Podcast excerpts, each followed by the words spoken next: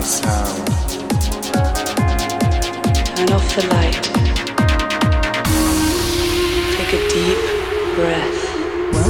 to another episode of Journeys Through Trance with Phil Langham. Let's go back in time, in time.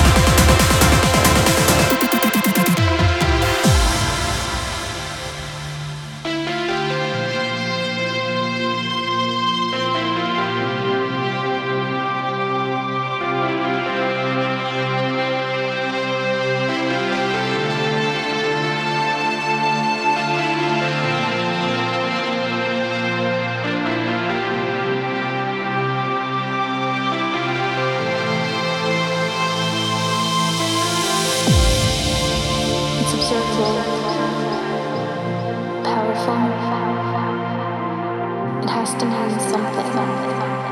Maybe it means something more, something we can't yet understand.